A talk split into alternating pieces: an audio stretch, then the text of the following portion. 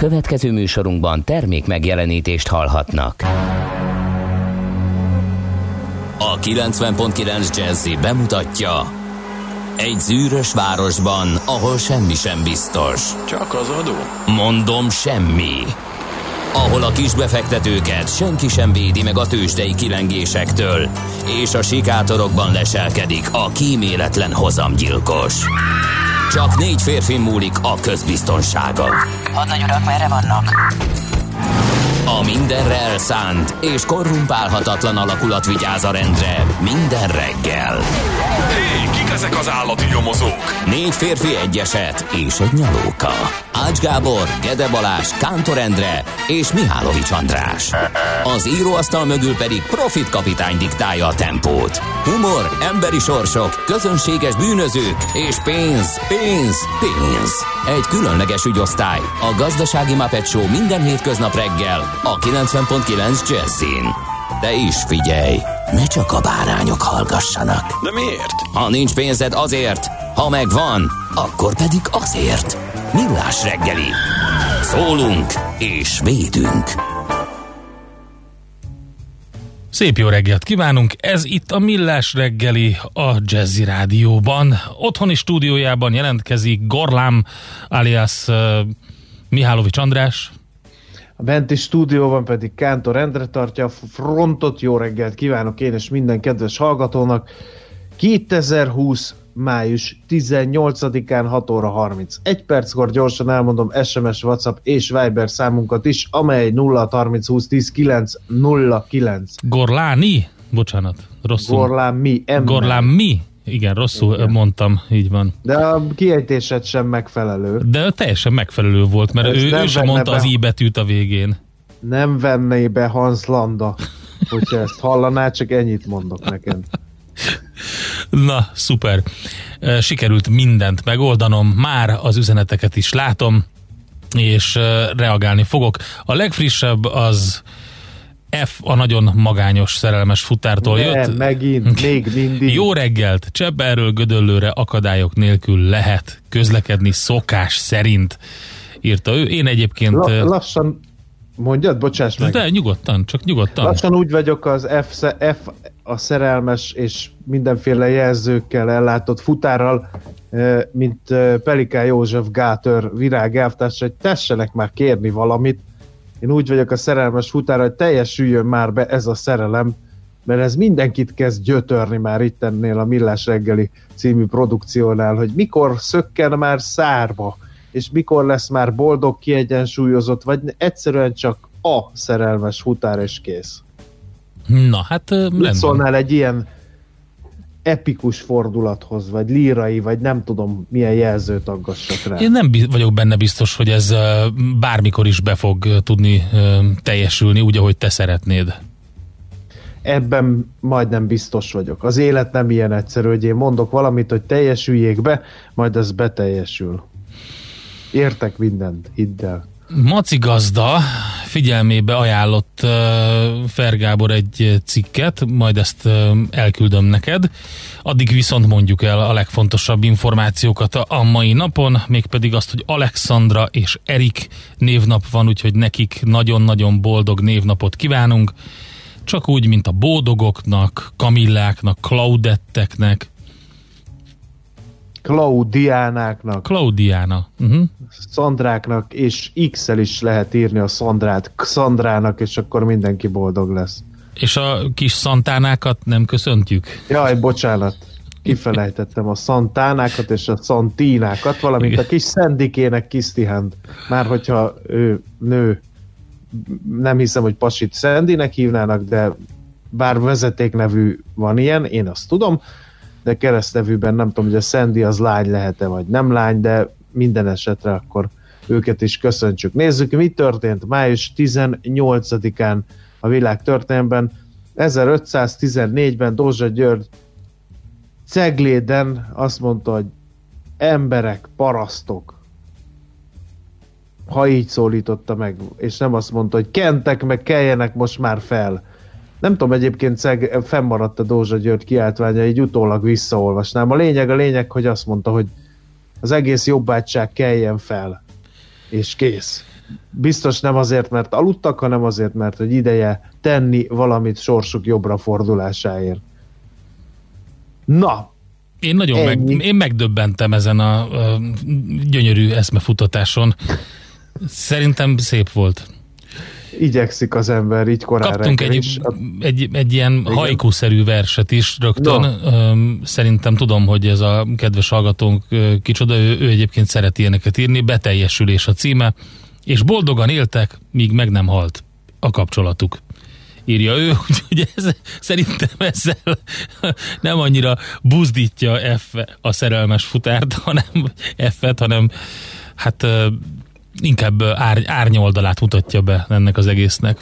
Igen. Na. Nehéz nap volt a történelemben 1521. május 18-a, mert első Szulejmán, a törökök egyik legnagyobb szultánja ezen a napon üzent hadat második Lajosnak.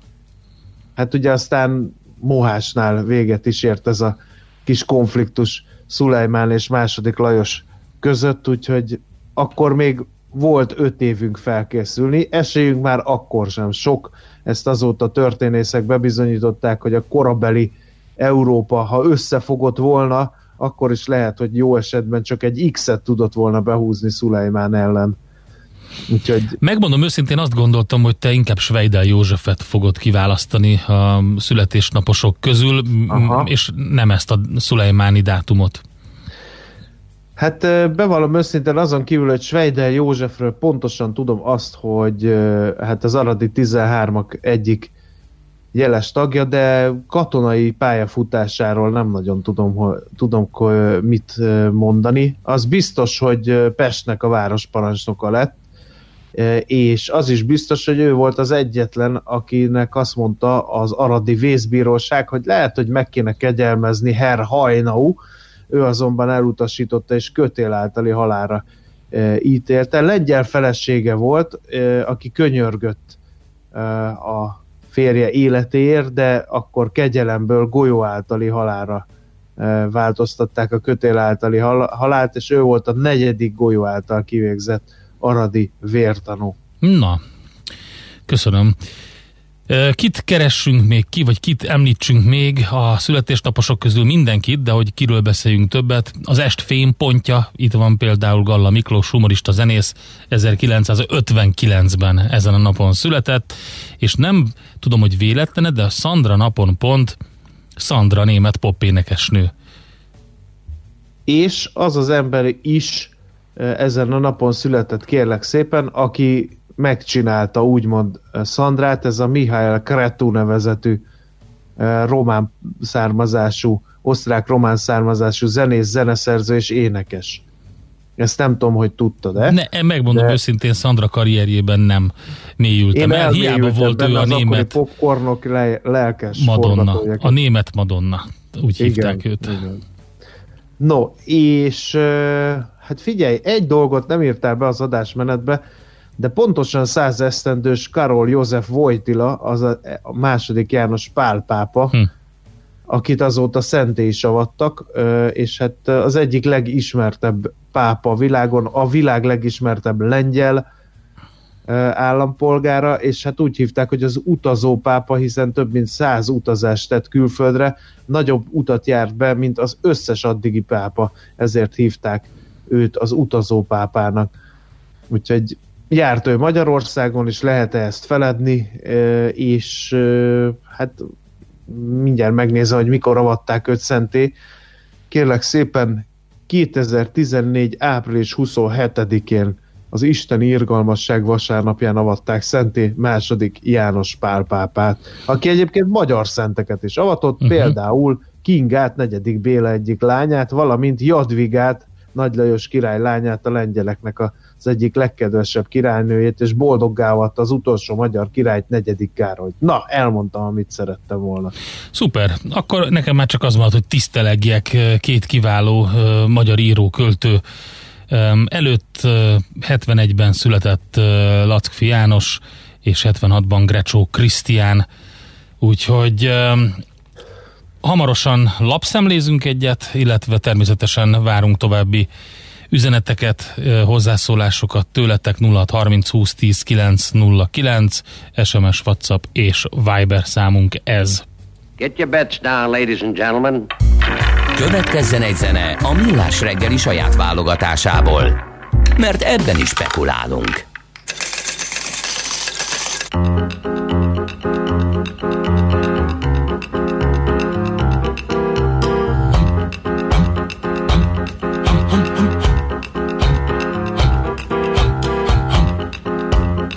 If I held my breath on you, I would have died 1,000 times. And if chewing was to show you how much I cared, I'll probably be wearing dentures by now. If you held your breath on me, you would have died 1,000,000 times. And if chewing was to show me how much you care, you'd probably swallow your tongue by now. Mm-hmm. Now promises broken, nemesis our token. Mm-hmm. You turn around, march on to your new home. Oh, wherever you're gone, darling, please don't you ever forget to treat others the way you want to be treated.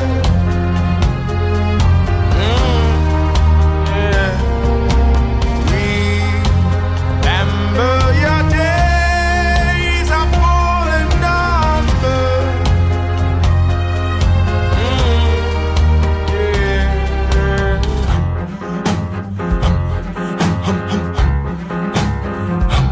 March on.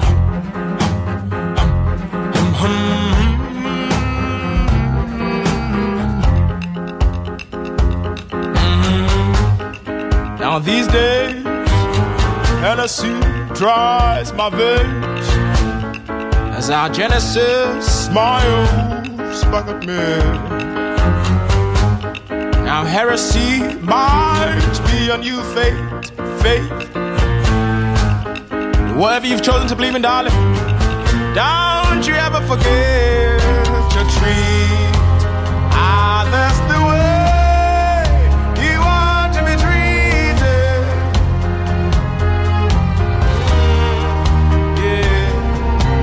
Remember your days are full in number. Treat others the way you want to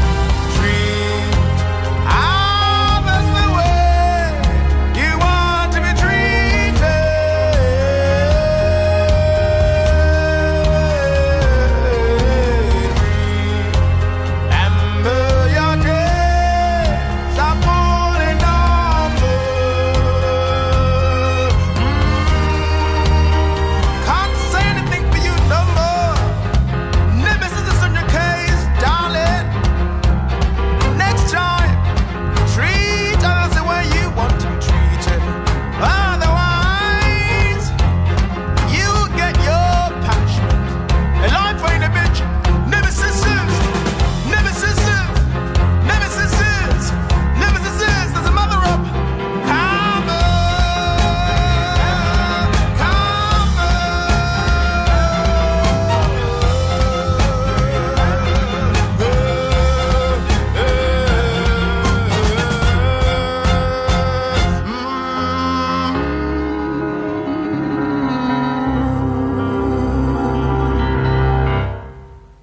So long, you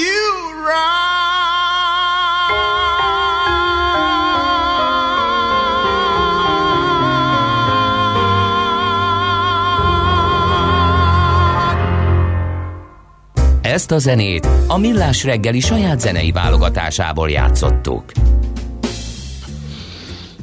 Nézzük, mit ír a magyar sajtó ma reggel. Kérlek szépen, a Világgazdaság címlapján olvasom azt, hogy bő esztendők után legalább 2 év szűk lesz a rendezvénypiacon. Ez a Világgazdaság címlapi indulója, A szakszövetség elnökének értelmezése szerint a 200 személyes esküvők megtartásának engedélyezése logikusan vonatkozhat a más hasonló létszámú rendezvényekre is, és ha az idén az átlagos 1000 milliárd forint feletti forgalmak a 40%-a realizálódik a rendezvény szervezés piacán, az már jó hír. Ezt is hozzátette a Magyarországi Rendezvényszervezők és Szolgáltatók Szövetségének elnöke Gáncsér Gábor. A világgazdaság kérdésére az ágazat 100 000 embert foglalkoztat, az elbocsátások és a céges bedőlések megkezdődtek, de nem tömegesek.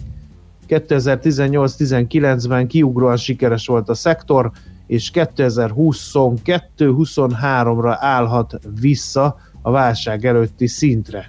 A rendezvényszervezés költségei drágulni fognak, mert olyan óvintézkedéseket kell megváltoztatni, amelyek bizalmat keltenek mind a megrendelőkben, mind a látogatókban, írja tehát a világgazdaság a rendezvényszervezési piacról.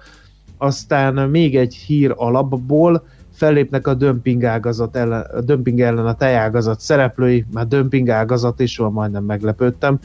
A koronavírus járvány ellenére továbbra is viszonylag stabil a tejpiaci helyzet, de néhány nagykereskedőnél megjelentek a dömpingáras import UHT tejek és félkemény sajtok. A terméktanács elnöksége ezért ajánlást adott ki az etikus piaci magatartásról, ami azért jelentős, mert mindez egyhangulag a termelő, feldolgozó és kiskereskedő elnökségi tagok támogatásával történt. A szervezet így lép fel az indokolatlan kötbérezéssel és az olcsó importtal történő áruházi akciózással szemben. Oké, köszi szépen. A napi.hu-t nézem. Már az sem kérdés, hogy a 727 órás új rekord hosszú életű lesz-e. Furcsának tűnne, hogyha a rendszerirányító Mavir a szenzációs bejelentéseit saját Twitter oldalán közölné, teszi fel a kérdést a napi.hu, és az, ha egy tradicionális konzervatív napilap a zöld energia további térnyeréséért és a szénerőművek aktív történelmének mihamarabbi lezárásáért szurkolna. Pedig ezek csak az utóbbi néhány évben Londonban természetessé váltak, így ott már az sem meglepő, hogy a gazdaság restartjához sem a szenes blokkokat izzítanák újra. És a brit Mavirról írnak, illetve hogy mit terveznek ott. A brit rendszerirányító nem frissíti a publikus adatokat, azonban biztos, hogy akkora rekord született az Egyesült Királyságban, amakkoráról még egy-két éve sem álmodozott senki. Április 9-e óta egész egyszerűen nem termelnek a hálózatra a brit szénerőművek, mert nincs rájuk szükség. Jól lehet, a koronavírus járvány egyik következménye az Egyesült Királyságban is a visszaeső áramfogyasztás, ám erre fogni mindezt nem lehet csupán. És ez a 727 óra, ugye ez az a lényegében, hogy annyi ideje nem termelnek a hálózatra a környezetszennyező brit erőművek. Erről szól egyébként a cikk, hogy mit terveznek, és hogy minek köszönhető a csökkenő áramfogyasztás, illetve az, hogy miért nem kell a szénerőműveknek a rendszerbe áramot termelniük. Igen. Budapest újraindult, ezt ne felejtsük el, vasárnap éjféltől cikkeznek erről is a lapok. Nagy igyekezetet mutat a kormány, hogy átvegye a fővárosi kerületek hatáskörébe tartozó jogköröket, ezt a Népszava írja. A hétvégén megszületett a döntés, hogy feloldják a korlátozásokat, megnyitják a fővárost, ám a kerületi önkormányzatok számára újabb tiltó rendelkezések is életbe lépnek.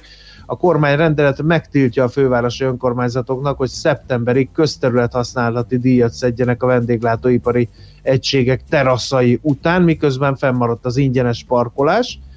A legtöbb önkormányzat már a korlátozások idején több nagy engedményt tett a vendéglátóhelyeknek, ezért is tartják feleslegesnek, hogy a kormány beleszól ezekbe az ügyekbe, írja tehát a Népszava. Aztán apasztja az ápolói béreket a járvány furcsa módon, mert hogy jövedelemcsökkenést okozott a védekezés.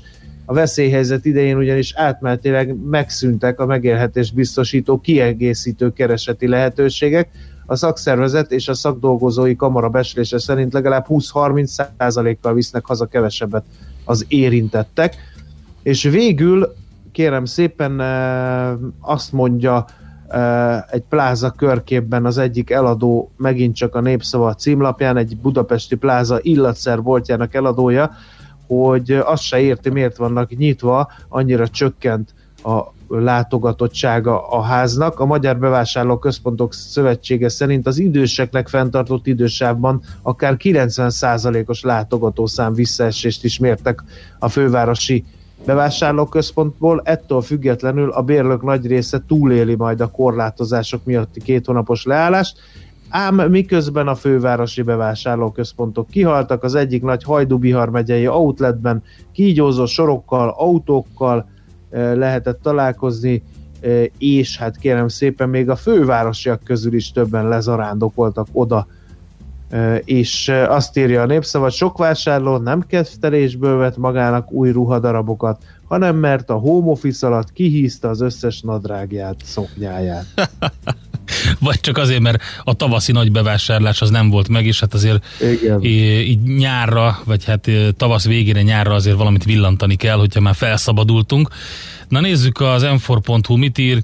Kikövetkezik Göd után, a paksi bővítés vagy a MOL gigaberuházása is felkerülhet a kormány listájára, csak találgatni lehet, hogy Göd után hol lesznek még különleges gazdasági övezetek az országban. Paks, Tiszaújváros vagy Komárom? Esetleg a mindössze 2000 fős Litérfalu? Teszi fel a kérdést az m4.hu, és akkor sorra veszik a lehetőségeket. Mit csinálnak Litéren? Én arra szoktam járni. Te, mindjárt megnézem neked, hogy mit csinálnak Litéren. Azt mondja, hogy de közben már elugrottam, mindjárt megkeresem neked a Litért, de elugrottam egy másik cikkre, ami szintén nagyon érdekes, mégpedig a g7.hu írja, úgyhogy ezt először elmondom. Tartósan átalakítja a koronavírus a magyar felsőoktatást, és ez akár jó is lehet, írja tehát a g7.hu. Vannak műfajok, ahol nem működik, de az előadásoknál bevált az egyetemeknek a távoktatás. Hallgatók és oktatók is felvették, hogy a járvány után sem kellene visszaállni. És hát lényegében ezt a helyzetet próbálja elemezni a cikk, és na, szóval itt van, azt mondja, hogy ugye a 2000 lakosú Veszprém megyei Litér község felel meg a legjobban annak a feltételnek, hogy a különleges gazdasági övezeteket kisebb településeken fogják kijelölni. Itt ugye acélszerkezetet gyártó üzem van, 10 milliárdos beruházást jelentett, a kiemelt státusz kipipálható, a német hátterű beruházó pedig közel 100 új munkahelyet ígért. Úgyhogy ez Litér. Értem, még nem tűnt fel, pedig már 2020-ban vagy 3-szor mentem el Litér mellett. Mindegy, hagyjuk ezt. És azt feltűnt, hogy az Airbus Helicopters gyár felépítése nemzetgazdasági szempontból kiemelt jelentőségű? Ez Gyula. Úgyhogy csak mondom, hogy vannak érdekes dolgok. Mindenképpen.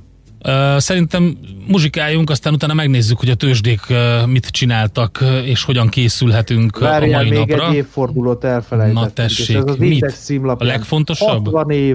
60 éve volt, amikor a Real Madrid legázolta a skóciai fináléban Beckett nyerve ellenfelét, és kérlek szépen Puskás Ferenc 4 gólt rámolt be az ellenfélnek, úgyhogy ez is egy sporttörténeti mérföldkő. Az Eintracht Frankfurt volt a szenvedő fél, ez még hozzátartozik az igazsághoz, úgyhogy most már tovább is ugorhatunk.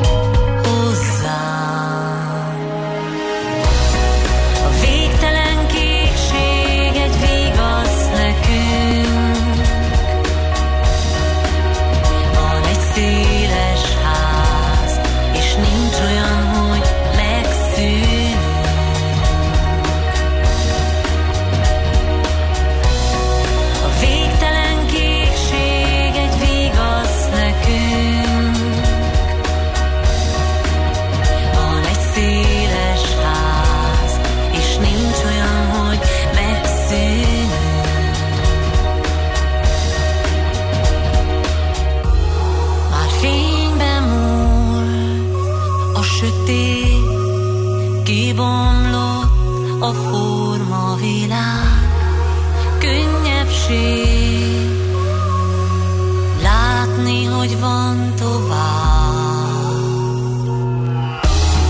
A réges rég elején ugyanígy volt és lesz ezután a teljesség, ha ragyogsz.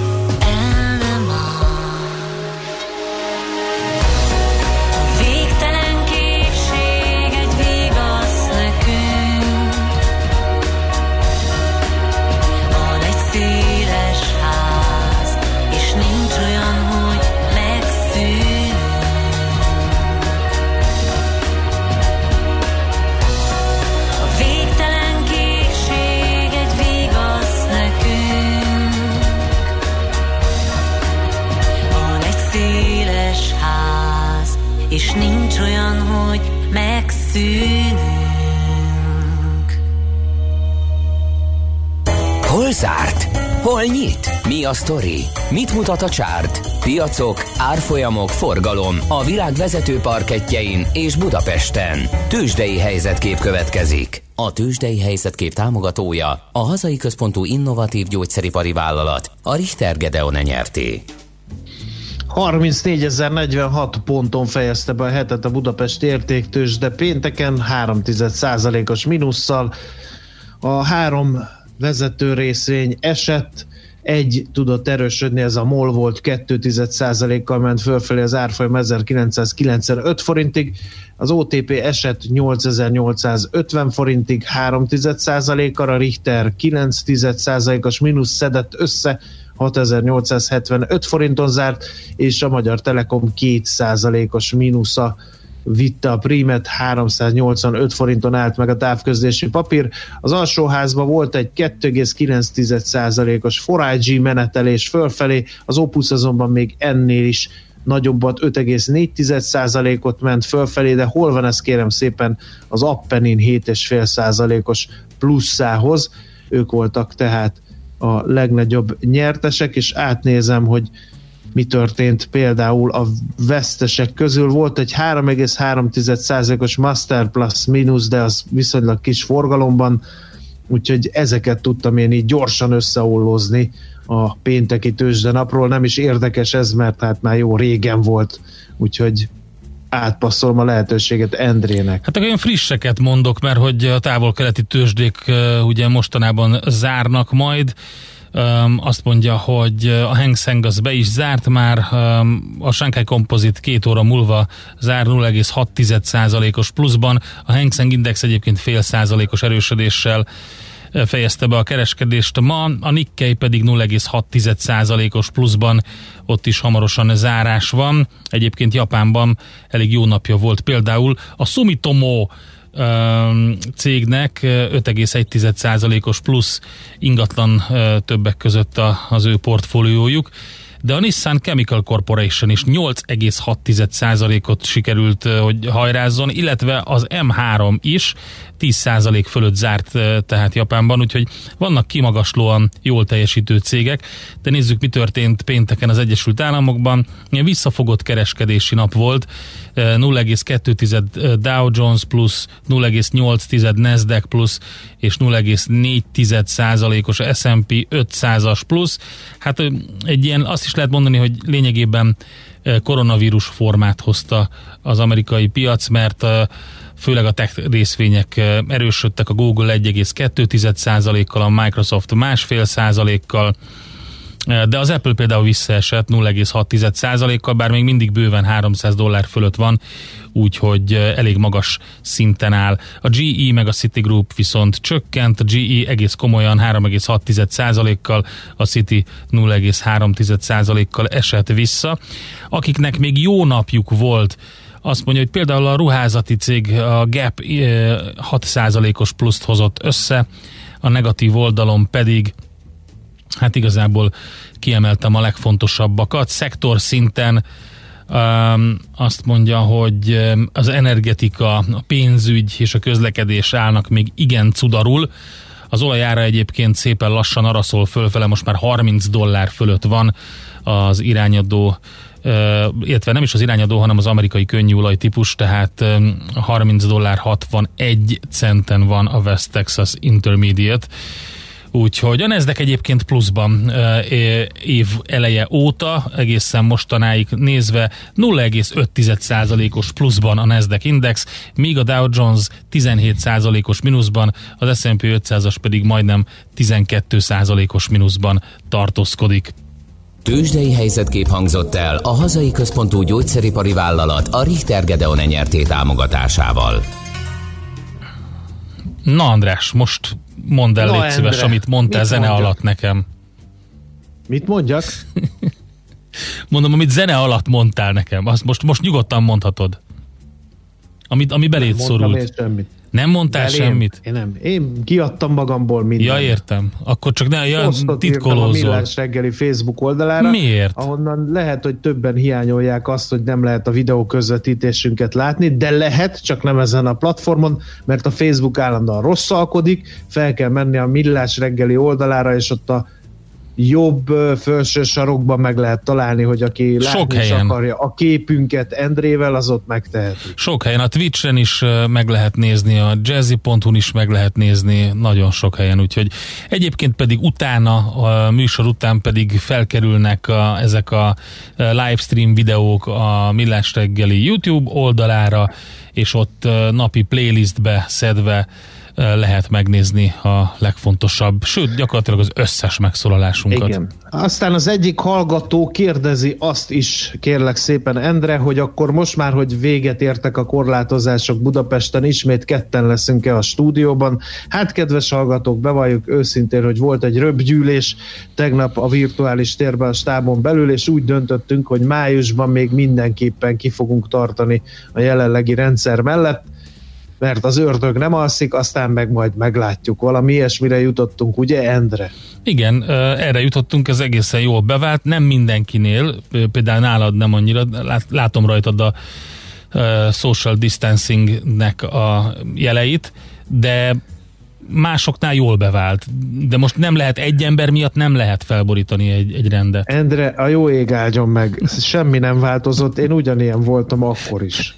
Tehát miért nem szóltál előbb, mondjuk 2 évvel ezelőtt, hogy látszik rajtam a social distancing? Én szóltam, csak akkor másnak hívtuk még, akkor ja, nem értem. Volt ez a kifejezés.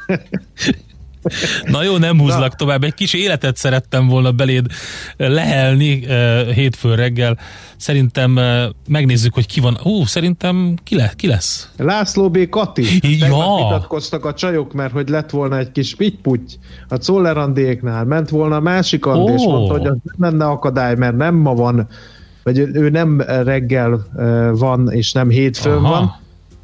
És Szoller Andéra rákontrázott, úgyhogy kérlelhetetlen vas logikával kikövetkeztettem, hogy valószínűleg László B. Kati híreit fogjátok hallani. Oké, utána pedig jövünk vissza. Mi sok minden van a műsorba csőbe töltve. Azt mondja, hogy Budapest csodás rovatunkban egy pár friss info a fővárosról és környékéről, aztán utána megnézzük a legfrissebb GDP adatok kapcsán, hogy mi a csuda van. Kisebbet fékezett a magyar gazdaság, de a második negyedévben jelentős visszaesés várható. Németh Dávid, a KNTH Bank vezető elemzője mondja majd el, hogy ő mit lát a GDP mögött, és a különböző szegmensekben milyen teljesítményt, úgyhogy ezzel fogunk foglalkozni, egy kis makro, majd utána megint makrogazdaságnál maradunk, mert európai és amerikai konjunktúraadatok és MNB aukciók jönnek, úgyhogy majd Kovács Mihály András, az OTP elemzési központ szakértője beszél ezekről, úgyhogy némi makrogazdasággal folytatjuk a Millás reggelit. Műsorunkban termék megjelenítést hallhattak. Mindenkinek vannak pénzügyei. Ha van pénze azért, ha nincs, akkor meg azért. A 90.9 Jazzy magyar-magyar gazdasági szótára minden hétköznap élőben segít eligazodni a pénzvilágában. Tőzsde, depisza, árupiac, makrogazdaság, személyes pénzügyek, tippek, ötletek, szakértők és egy csipetnyi humor. Millás reggeli, a gazdasági Muppet Show. Minden hétköznap 10-ig. A Millás reggeli főtámogatója a Software One Hungary Kft., a felhőszolgáltatások szakértője. Software One. Felhőben jobb. Hírek a 90.9 Jazzy. Mától új szabályok léptek életbe Budapesten, tartanak a második hullámtól Kínában. Száraz napsütéses idő lesz, akár 27 fokkal. Köszöntöm a hallgatókat, következnek a részletek. Mától új szabályok léptek életbe Budapesten, az egyháztartásban élők kivételével mindenki köteles a másik embertől lehetőleg 1,5 méteres védőtávolságot tartani. Vásárláskor, illetve a tömegközlekedési eszközökön a maszk viselése továbbra is kötelező. A védőtávolság megtartása mellett a közterületek, a parkok és a szabadtéri játszóterek látogathatóak. A 65 éven felüliek továbbra is 9 és 12 óra között látogathatják az élelmiszerüzleteket, a drogériákat és a gyógyszertárakat. Mától valamennyi üzlet és szolgáltató kinyithatott. Az éttermekben, kávézókban, cukrászdákban, büfékben, presszókban, a kerthelyiségekben, illetve a teraszon már lehet tartózkodni. A strandok, szabadtéri fürdők, a szabadtéri múzeumok és az állatkert kinyithatott. Istentiszteletek és misék megtarthatóak, polgári házasságkötés és temetés szintén. Az egyetemek nyitva lehetnek, de erről mindenhol a felsőoktatási intézmény vezetője jogosult dönteni. A kollégiumok látogatása azonban továbbra is tilos. A gyerekek 10%-a már most is jár óvodába. Novák Katalin államtitkár az operatív törzsel közösen tartott szombati tájékoztatóján is kiemelte, minden településen biztosítani kell a felügyeletet a bölcsödékben, óvodákban és általános iskolákban. Az intézményekben pedig napi 4-szer, illetve 3-szori étkezést is kapnak a gyerekek. Az érdeklődés a felügyelet iránt jelentősen nőtt, és a kormány már dolgozik azon, hogy az érintetteket megszokott bölcsödéikben, óvodáikban, iskolájukban is fogadni tudják. Tartanak a második hullámtól Kínában, az ország északkeleti részén sok új koronavírus fertőzöttet jelentettek, írja az NBC. Csilin tartományban nem csak a falvakat szigetelik el, hanem egy várost is, ahol 1000 lakóépületet, azaz több mint 8000 embert helyeztek karantén alá. A lezárt 1205 faluba tartó közlekedés szinte teljesen betiltották, további 453 embert orvosi megfigyelés és karantén alá helyeztek, mert ők érintkeztek a fertőzöttekkel. Az Európai Számvevőszék, az Európai Bizottság és az Európai Parlament közvetlen ellenőrzése alá kell vonni a koronavírus járvány gazdasági hatásainak ellensúlyozására tervezett helyreállítási alapforrásainak felhasználását, mondta Manfred Weber, az Európai Néppárt európai parlamenti frakciójának vezetője egy lapinterjúban. Az Európai Bizottság május végén ismerteti javaslatát, a tervek szerint 1000 milliárd eurónál 355 ezer milliárd forintnál is több támogatást biztosító helyreállítási alapról, amelyel kapcsolatban az EPP frakció vezetője szerint az a legfontosabb, hogy a jövőbe mutató ügyeket finanszírozzák. Mint mondta, nem szabad a friss pénzt régi problémákra fordítani, és meg kell akadályozni, hogy a járvány miatt keletkezett költségvetési lyukak betömésére vagy a nyugdíjak kifizetésére használják a közösségi forrásokat. Hátat fordítottak a miniszterelnöknek egy brüsszeli kórház dolgozói. A Szentpéter kórház a járvány elleni küzdelem egyik legfontosabb helyszíne volt, itt tápolták Belgium első fertőzöttjét, és sokáig minden igazolt beteget ide szállítottak. Természetes választásnak tűnt, hogy a miniszterelnök első kórházlátogatásán ide érkezzen, de arra aligha számított, hogy a frontvonalban dolgozók így fogadják. Az orvosok és ápolók díszsorfalat álltak a miniszterelnök konvojának, majd amikor elhaladt mellettük, szépen sorban hátat fordítottak neki. A szakszervezetek szerint a néma demonstráció a kormányzati válságkezelés hibáira akarta felhívni a figyelmet, illetve különösen az egészségügy alulfinanszírozására, az alacsony fizetésekre, a rengeteg túlórára és a munkaerőhiányra. Az időjárásról: sok napsütésre készülhetünk, amit csak kisebb gomoly vagy fátyol felhők zavarhatnak, csapadék nem valószínű, délután 23-27 fok között alakul a hőmérséklet. A hírszerkesztőt, László B. Katalint hallották, hírek legközelebb fél óra múlva. Budapest legfrissebb közlekedési hírei a 90.9 Jazzin a City Taxi diszpécserétől. Jó reggelt kívánok a rádió hallgatóinak! Élénkül a forgalom a fővárosban és a bevezető utakon is, de egyelőre még jól lehet közlekedni mindenhol. Mai hír, hogy Kispesten a Határúton, a Balassak köz és az M5-ös autópálya bevezető szakasza között sáv lezárásra számítsanak burkolatjavítás miatt. További hír, hogy a Kóskároly sétányon, a Hermina útnál sávlezárásra kell számítani, mindkét irány forgalma sávelhúzással halad elektromos hálózat építése miatt, és kertészek okozhatnak útszűkeletet napközben a Dózsa György úton, a Hősök tere és a Damjanics utca között. További utat és balesetmentes közlekedést kívánok! A hírek után már is folytatódik a Millás reggeli, itt a 90.9 Jazz-én. Következő műsorunkban termék megjelenítést hallhatnak.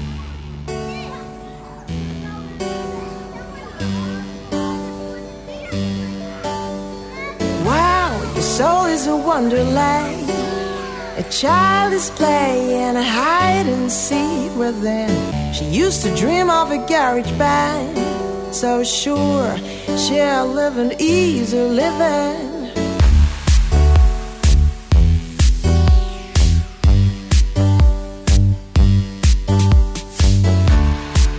Freckled nose summers you spend by the shore.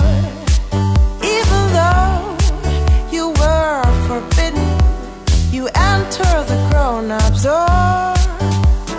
Played with the stones, with the leaves, with everything you found. Pulled many cats' tails and ears, gave some bones to Charlie the Hound. When you wish you were fooling around with the kids on the ground.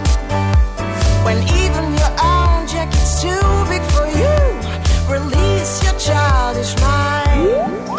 Let it grow, let it shine, let it drink, sip and wine. Let it snow, let it rain, let it do things in vain.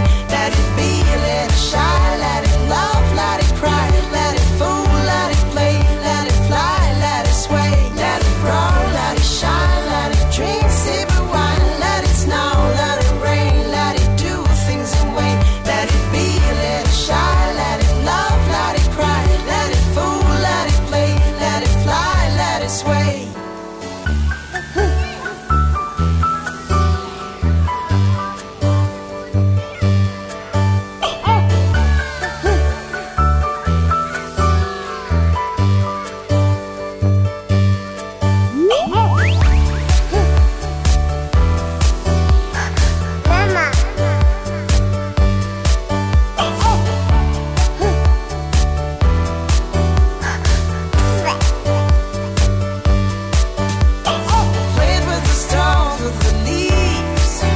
it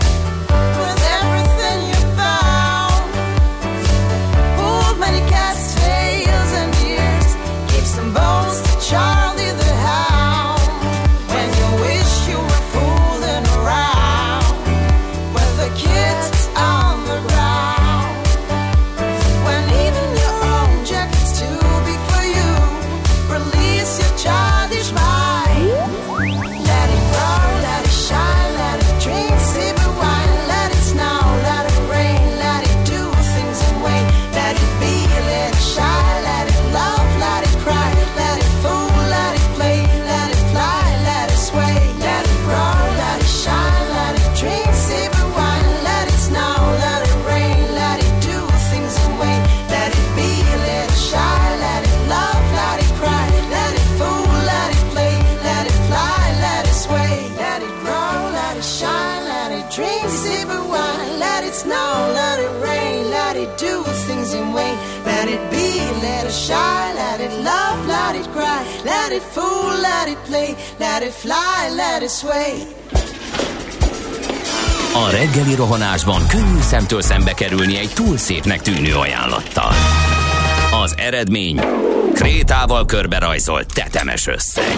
A tetthelyen a gazdasági helyszínelők, a ravasz, az agy és két füles csésze és fejvállalakzat. A lehetetlen küldetés megfejteni a Fibonacci kódot. A jutalom egy bögre rossz kávé és egy olyan hozamgörbe, amilyet még Alonso Mosley sem látott. Millás reggeli, a 90.9 Jazzy Rádió gazdasági Muppet show-ja. Vigyázat!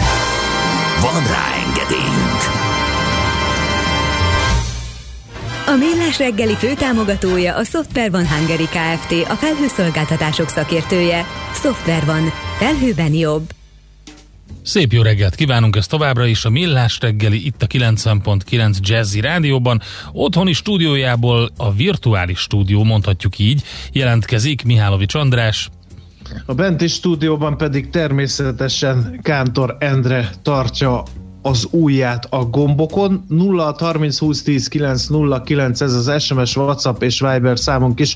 Meg lehet szórni Endrét rendesen közlekedési üzenetekkel például, de előtte beolvastak egy hallgatói üzenetet egy másik Endrétől, aki nem a Kántor. Azt mondja, hogy ha Novotny Zoltán és Radnóti László május 19-én ünneplik 80. születésnapjukat, akkor aznap ti egy körkapcsolással ugye fogjátok tisztelegni a két rádiós legenda előtt, például ketten otthonról, egy a stúdióból, Ács meg az Isten háta mögül, vagy az nem gazdaság, így, hogy levették a rontásra a fővárosról, akkor hétfőtől újra megszokott létszámban a stúdióból megy az adás. Teszi fel a kérdést. Erre egyrészt válaszoltam, másrészt nem gondolkodtunk el körkapcsoláson.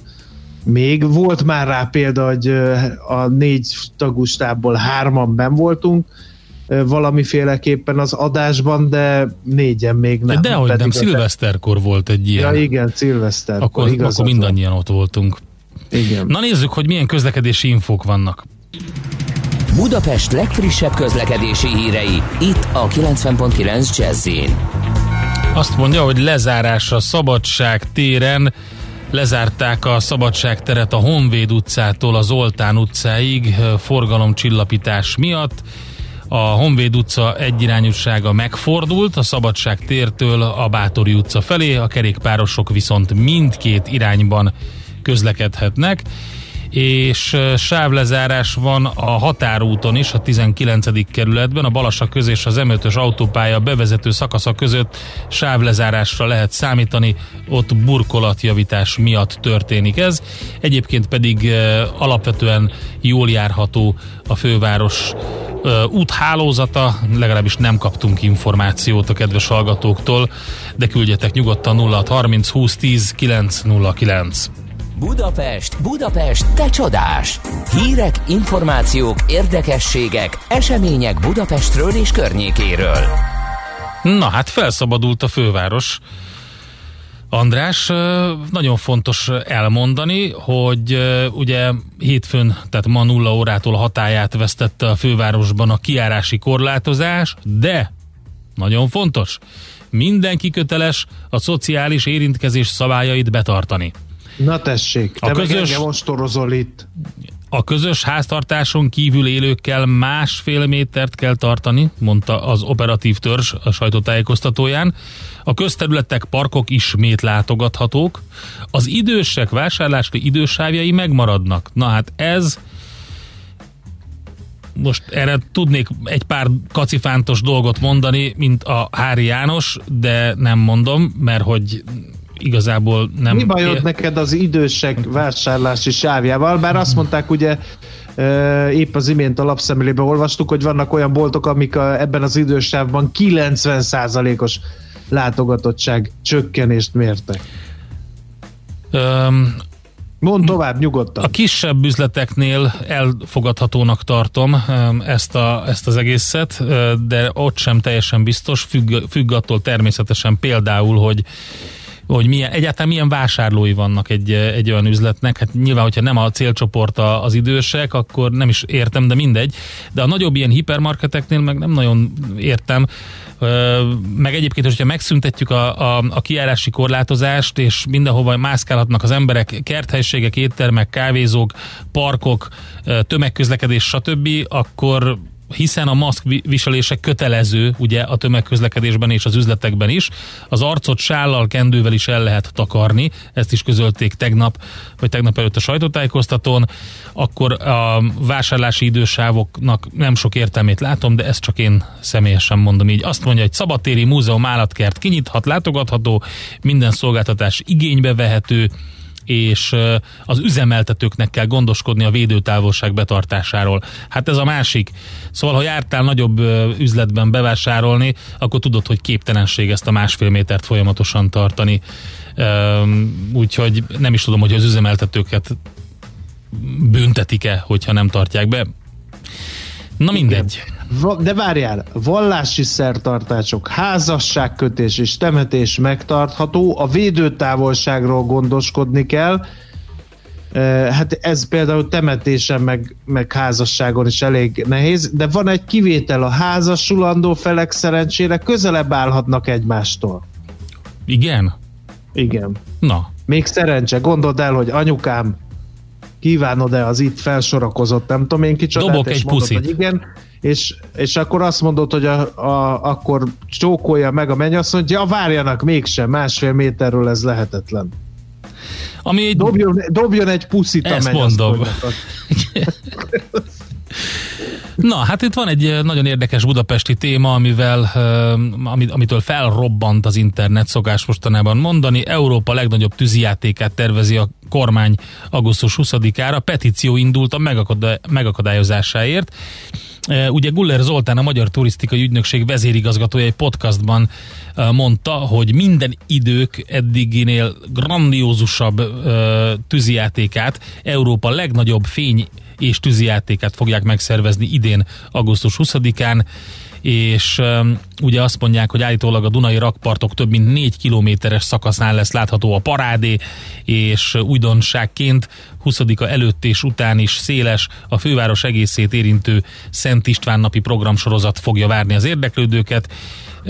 Erre egy petíció indult, mégpedig Homonai Gergely újságíró tette közzé, úgy véli, a tűzijátékra fordítandó pénzt most azoknak a megsegítésére kellene fordítani, akik a járvány miatt elveszítették a munkájukat, és felidézi azt is, hogy számos magyar nagyvárosban már szilveszterkor betiltották a tűzijátékozást, aminek nem csak anyagi haszna lett. Úgyhogy ezt már egyébként elég sokan aláírták. Érdekes lesz a kimenetele ennek az egésznek. Arra is kíváncsi vagyok, hogy a kedves hallgatók mit gondolnak erről. Tehát, szabad... hogy legyen-e tűzijáték, igen, vagy igen. Ne legyen tűzijáték? Vagy az, hogy Európa legnagyobb tűzijátéka legyen-e? Vagy hogy, igen, hogy igen, pontosan. Értem, jó.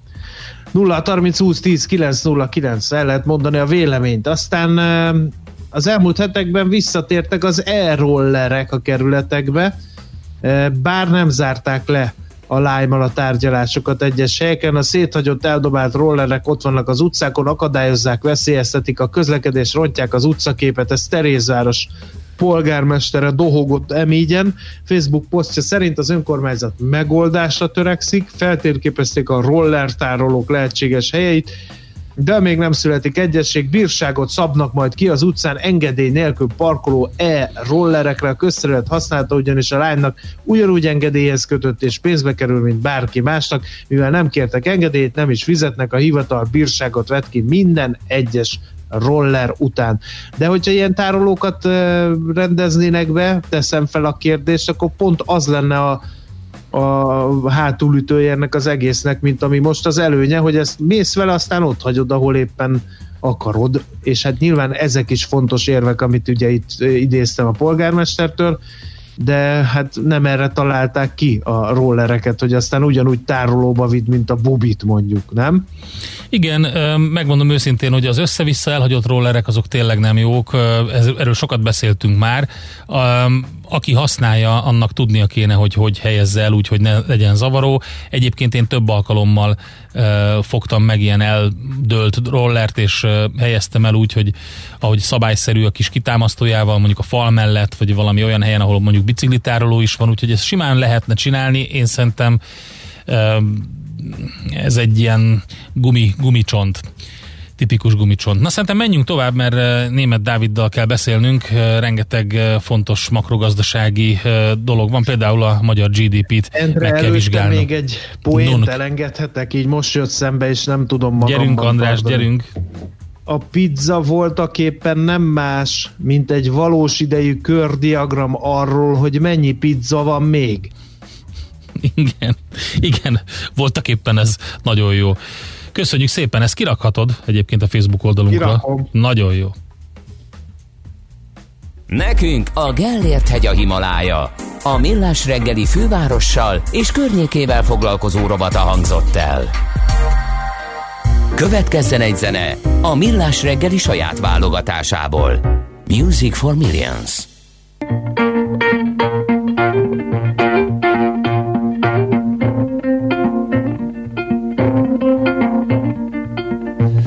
Every time I go back home, brushing leaves off of the stone. From the grave I see up the hill, same old tree stand there still. And it's a little bit sweet It's a little bit bitter. In my old bed I fall asleep and the spirits visit me. I wake up and I'm all alone, stuck inside my skin and bone. It's a little bit sweet, it's a little bit bitter. Bittersweet, that's the way love is made to be.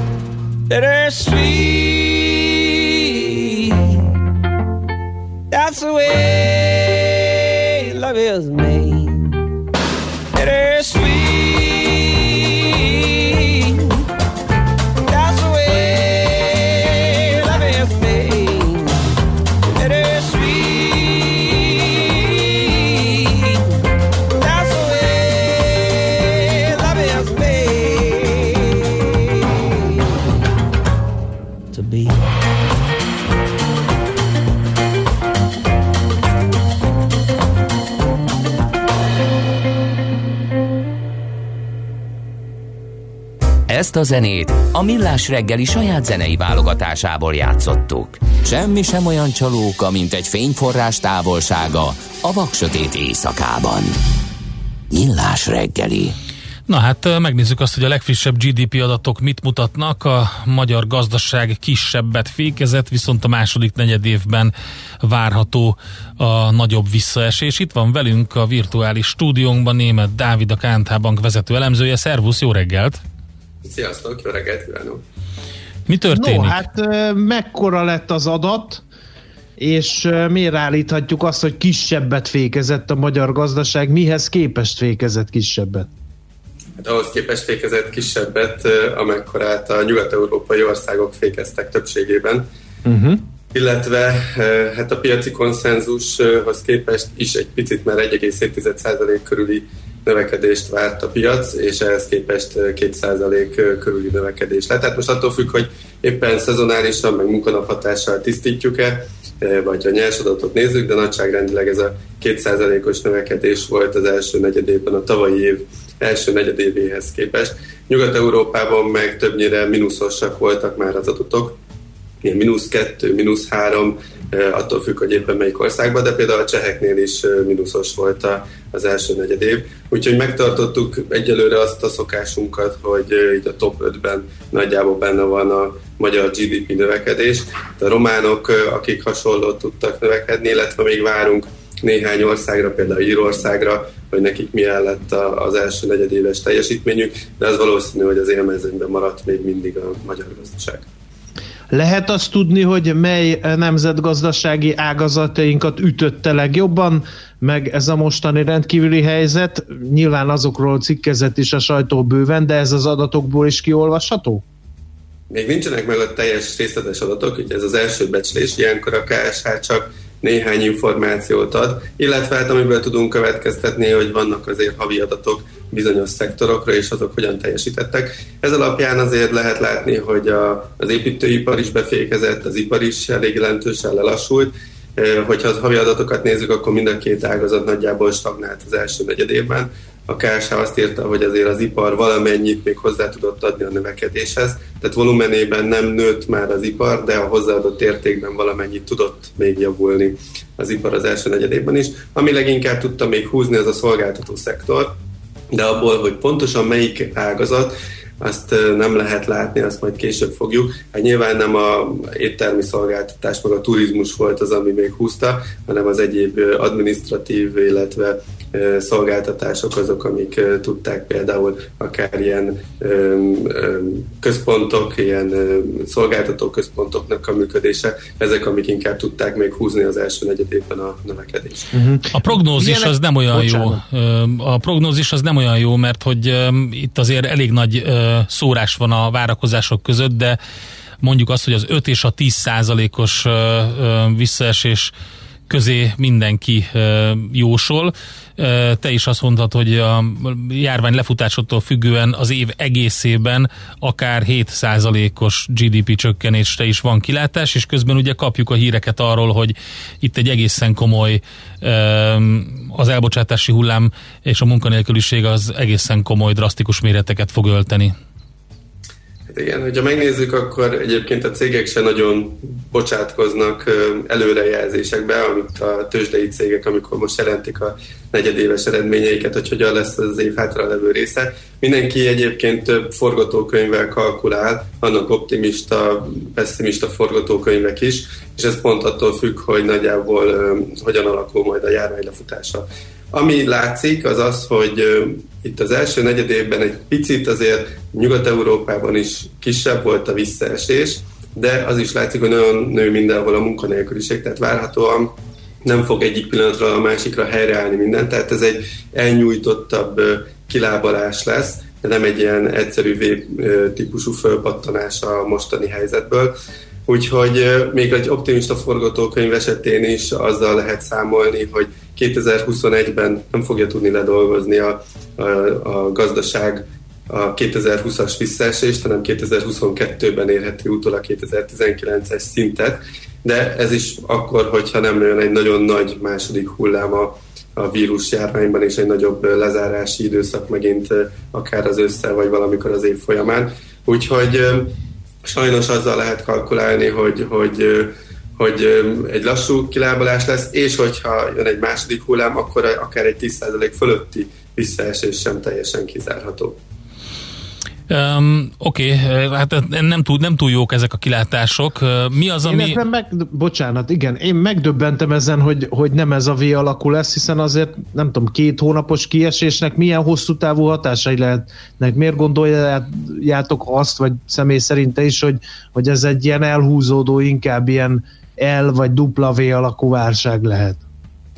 Hát amiatt, hogy ugye, amikor ilyenkor nagyobb elbocsátási hullámok alakulnak ki, akkor ez megroppantja azért a keresleti oldalt is a GDP-n belül, tehát nem az van, hogy hirtelen mindenki majd elkezd vásárolni, hanem óvatosak az emberek. Ja, természetesen, ha most holnap után bejelentenék, hogy van egy vakcina, és mindenki hozzáfér néhány héten belül, akkor ez nagyon nagy optimizmust adna, akkor az emberek is valószínűleg bátrabban lennének, jobban nyitna minden gazdasági szereplő, és akkor lehetne még beszélni ilyen V-típusúról. De önmagában az, hogy ez a bizonytalanság fennáll, és a megnyitása is a különböző szektoroknak azért fokozatos, és nem egyik pillanatra a másikra szabadon engednek mindent. Ez már önmagában lassítja a kilábalást. Másrésztről pedig azért vannak emiatt az elhúzódó hatás miatt, hogy sokáig be vannak zárva üzletek, stb. Boltok, szolgáltató szektorban valaki. Vannak, akik akár csődbe is mennek, tehát elképzelhető, hogy kapacitásveszteség is kialakul a gazdaságban, emiatt az időszak miatt, és nem tud ugyanarra a szintre visszajutni a gazdaság, hiszen újra ki kell majd építeni a kieső kapacitásokat majd a következő negyedévekben. Oké. Hát figyeljük akkor, hogy milyen számok jönnek, és milyen indikátorok jelennek még meg. Mikor lehet majd valamennyire többet tudni? Oké, nem bocsátkoznak jóslásba a cégek sem, de azért lehet látni, értem a vakcinás példádat, de mondjuk azt, hogy 3 vagy 7% GDP csökkenés lesz, az nem mindegy. Tehát mikor lehet többet tudni erről? Az fontos egyrészt, hogy lássuk itt a második negyed évben, hogy mekkora csapást mért ez a nagyobb bezárása a gazdaságokra az eurózónában, és azzal, hogy most nyitnak a gazdaságok, kapunk már legalább egy júniusi adatot arról, május közepétől június végéig valami információt, hogy milyen ütemben kezd visszapattani a gazdaság. Egyelőre Kínából tudunk táplálkozni, ott látjuk azt, hogy itt az áprilisi adatok ugyan az ipari termelésben nagyon komoly felugrást mutattak, de például a belső kereslet az még mindig visszafogott.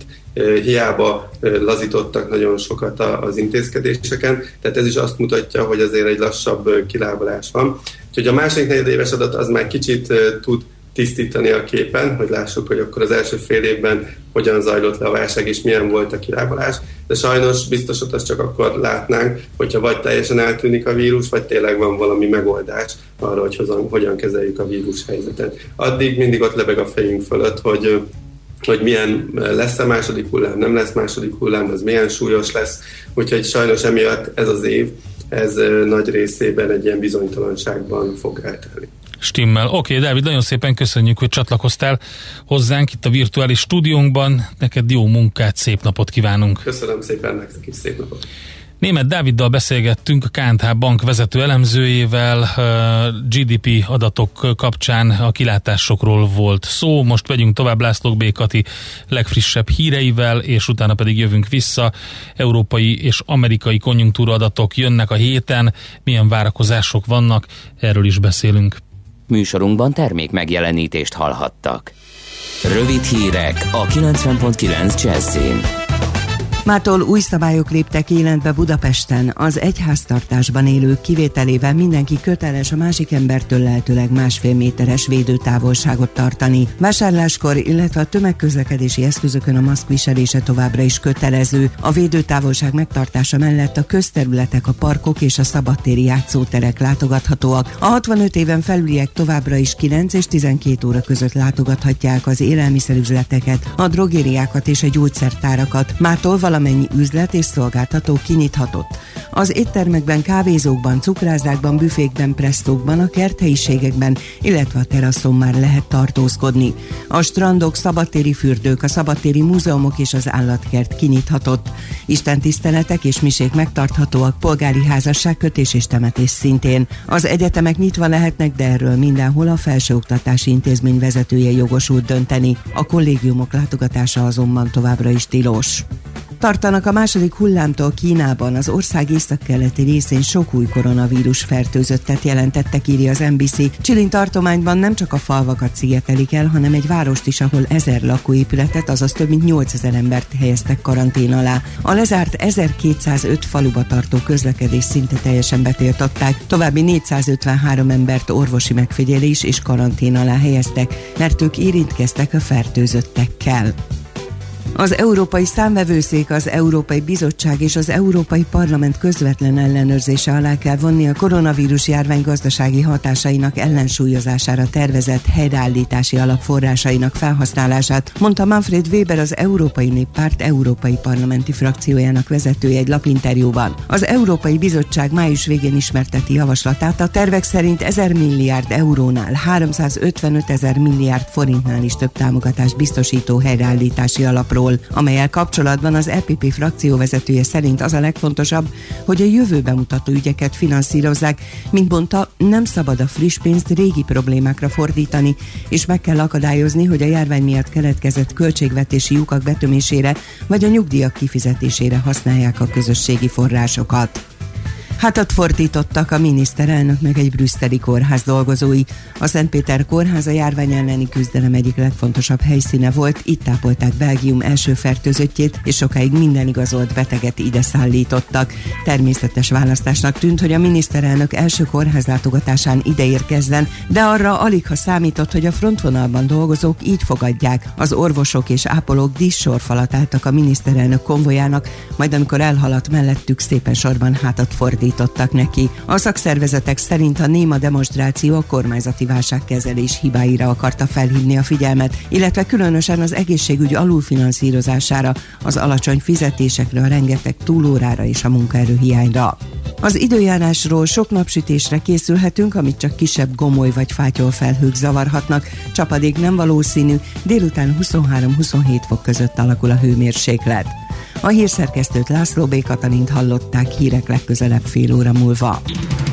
Budapest legfrissebb közlekedési hírei, itt a 90.9 Jazz-en.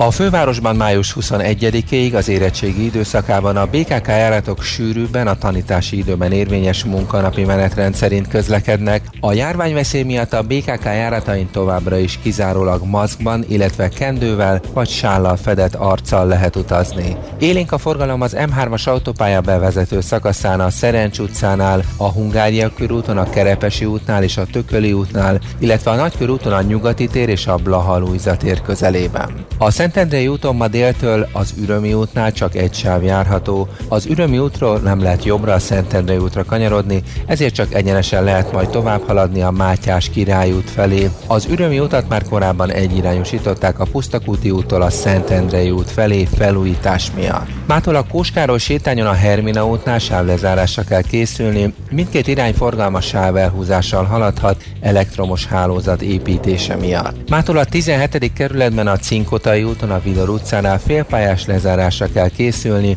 itt vízvezetéket javítanak. Lezárták a belvárosban a Szabadság teret a Honvéd utcától a Zoltán utcáig forgalomcsillapítás miatt. A Honvéd utca egyirányúsága így megfordult a Szabadság tértől a Bátori utca felé, a kerékpárosok viszont mindkét irányban közlekedhetnek. A második kerületben a Horváth utcában a Margit körút után félpályás lezárásra készüljenek közműjavítás miatt, a forgalom az ellenkező oldalon haladhat. Siling Zsolt, BKK Info. A hírek után már is folytatódik a Millás reggeli, itt a 90.9 Jazz-en. Következő műsorunkban termék megjelenítést hallhatnak.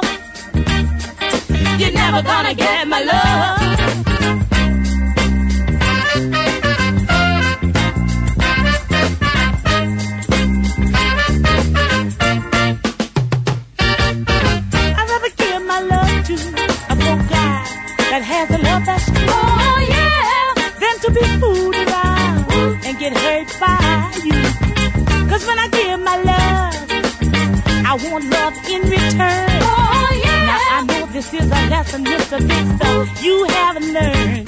Mr. Big Stuff, tell me, who do you think you are? Mr. Big Stuff, you're never gonna get my love. Mr. Big Stuff, you're never gonna break my heart. Mr. Big Stuff, you're never gonna make me cry. Mr. Big Stuff, tell me, just who do you think you are? Mr. Big Stuff, you're never gonna get my love. Mr. Big Stuff, you're never gonna break my heart. Mr. Big Stuff, you're never gonna make me cry. Mr. Big Stuff, tell me, just who do you think you are? Mr. Big Stuff. Mi várható a héten? Milyen adatok, információk, döntések hathatnak a forint értékére, a tőzsdei hangulatra? Heti kitekintő. A Millás reggeli szakértői előrejelzése a héten várható fontos eseményekről a piacok tükrében. A vonalban itt van velünk Kovács Mihály András, az OTP Bank elemzési központjának elemzési szenior szakértője. Szervusz, jó reggelt kívánunk! Jó reggelt, sziasztok, üdvözlök mindenkit! Na, hát pont arról beszélgettünk az előbb, hogy a magyar GDP adatok milyenre sikerültek, ehhez képest nézzük meg azt, hogy mi az, ami várható a héten, jönnek európai, amerikai konjunktúra adatok, meg hát MNB aukciók is lesznek. Így van, igen, hát mondjuk azt nem ígérhettem, hogy legalábbis makroadatok vonatkozásában ez a hét annyira izgalmas lesz, mint az előző, ugye, amikor így dúrogtak a GDP adatok, és hát megtanultuk, hogy gyakorlatilag így Európában egy kis növekedés és mínusz 5% közötti visszaesés közül minden volt. Ugye most így kezdenek gyűlni majd a második negyedévről azok a havi indikátorok, amelyek a másik negyedéves visszaeséshez adhatnak támpontot. Ugye várhatóan április lesz a mélypontja ennek az egész történetnek, legalábbis egyelőre, és most jönnek áprilisi hard adatok. Ugye ilyen lesz például az amerikai lakásépítési engedélyek, meg megkezdett lakásépítések száma, ami már áprilisról szól, illetve ilyen lesz a brit kiskereskedelmi forgalom is. Ugye igazából áprilisról eddig talán egyetlen adatot láttunk, ami nem ilyen bizalmi adat, hanem ténylegesen gyűjtő, tehát úgynevezett hard adat, az az amerikai kiskereskedelmi forgalom volt, az ilyen 16%-ról esett, mondjuk most a brit hó per hó, tehát a britekre is ezt várják nagyjából. Tehát igazából ezek segítenek majd azok abban a becslésben, hogy mekkora lehet a visszaesés a második negyedévben, inkább 10 vagy 20% a gazdaságokban, ugye Európára egy kicsit nagyobbat várnak, mint Amerikára az elemzők, illetve lesznek még hát az a szokásos ilyen heti munkanélküliségi adatok, amik ugye már elég szépen gyűlnek, és hát már egy bőven 15% fölötti munkanélküliséget mutatnak az USA-ra. Éppen tegnap volt a Powell-nek nyilatkozata, hogy 20-25% körül tetőzhet az amerikai munkanélküliség. Ugye ezek a leginkább rossz hírek, és akkor jönnek bizalmi indexek, ez a második csoport, amelyek viszont már májusról szólnak. Ugye már azt hiszem, hogy hétfőn jön a német CEV bizalmi index, aztán jön szerdán euróvezeti fogyasztói bizalmi index, csütörtökön, pénteken meg ezek a beszerzési menedzser indexek, amik ugye, ahol a vállalatok nyilatkoznak a kilátásokról, illetve hogy hogyan értékelik meg a helyzetnek a változását. Hát ezek már arról adhatnak valami képet, hogy ahogy azért így májusban szép lassan egyre több ország elkezdte lazítani ezeket a karanténokat, akkor mennyire javult a helyzet. Ugye itt mindig Kínát szokták emlegetni, ahol mi ugye előbb járt a vírusban, mint a világ többi része, és ott februárban volt a mélypontja a bizalmi indexnek, és utána elég masszívan visszajött, illetve igazából viszonylag a gazdasági aktivitás is, tehát ezek meg ebben segítenek eligazodni. És hát végül még ugye vannak az MNB aukciók, ami minden héten igazából zajlik, ugye hétfőtől csütörtökig, először, tehát ma van ez az FX swap tender, ahol ugye bankrendszerbe kerül likviditás, aztán utána kedden az állampapírvásárlás, szerdán hitelaukció, és aztán végén csütörtökön pedig sterilizálja mindezt, tehát az MNB azt próbálja, ugye, hogy a hosszú hozamokat az állampapír finanszírozását alacsonyan tartsa, de közben viszont a forint gyengülését ezt azért valamennyire kordában tartsa, megakadályozza. Úgyhogy nagyjából ezek ezek a legérdekesebb dolgok. Oké, hát azt mondtad az elején, hogy nem lesz annyira izgalmas, mint a múlt hét, de ettől függetlenül én eléggé izgalmasnak gondolom, hiszen valamiféle indikátorokat csak látunk azzal kapcsolatban, hogy merre is mozdul európai és amerikai is, és hát Európa ugye elsősorban a hazai helyzet miatt is nagyon fontos, úgyhogy izgalmasak azok az adatok azért, hogy bármi kicsi kis jel vagy indikátor arra vonatkozóan, hogy mekkora lesz a visszaesés, az szerintem most aranyat ér. Hát így van, de aztán persze, hogyha az amerikai-kínai vonatkozásban újabb hírek jönnek, ugye akkor azok is azért erősen piacmozgatók lehetnek, úgyhogy hát, de hát ezek a makroadatok, igen, amiket elmondtam. Oké. Okay. MNB aukciókról beszélni érdemes?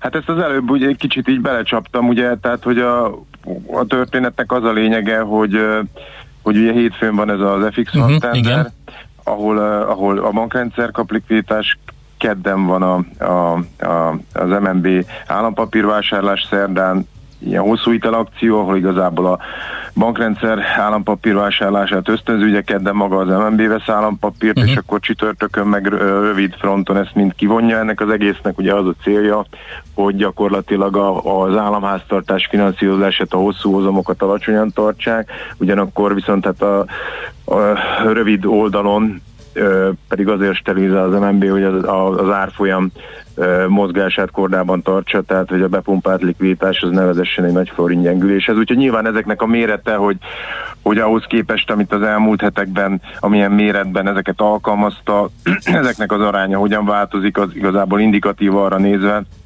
hogy az MNB ugye mennyire tartja fontosnak, hogy beavatkozzon. Egyébként ezeknek a beavatkozásoknak köszönhetően például hosszú hozamok ilyen 2,5%-ról szépen ilyen 2% köré alá lementek, tehát egyelőre úgy tűnik, hogy működik a dolog, ugye ez a forint is stabilizálódott, tehát múlt héten benézett 3,50 alá is, ugye most is ilyen 3,53 körül, tehát hogy egyelőre úgy néz ki, hogy ez működik. Oké, szuper, köszönjük szépen, jó munkát nektek, szép napot!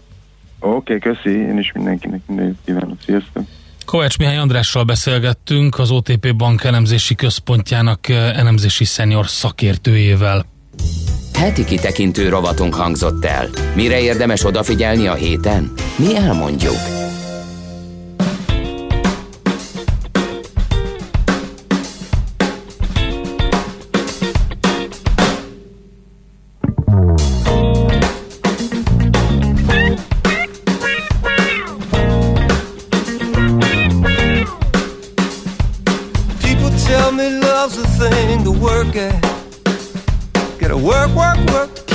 Lady,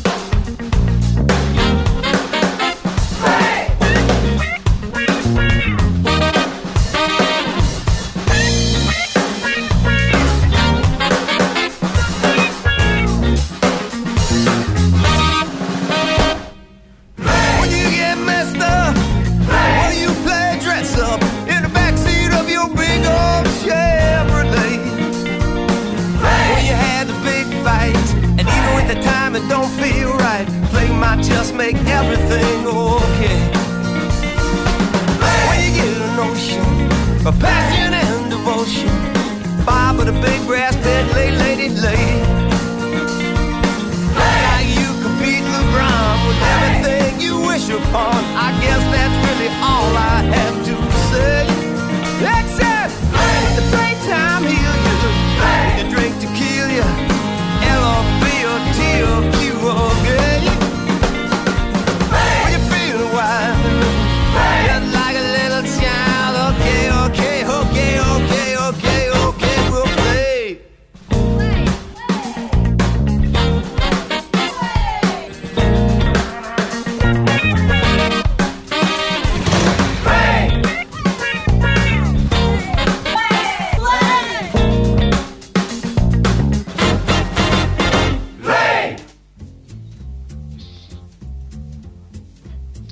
Igen, itt vagyunk, nem csalás, nem ámítás. Endre, ha nem szólalsz, meg mindig nagyon megijedek. Tudom, valami technikai ez egy ilyen régi beidegződés nálad, ezért nyugtató hangommal majd mindig mondok dolgokat neked, és egyébként, hogyha nem adásban vagyunk, akkor is néha rád telefonálok, jó, hogy ne ijedjél meg annyira. Ne tessék! Meg vagyok én social distancing nélkül is, ahogy nagyon helyesen rávilágítottál az adás elején erre.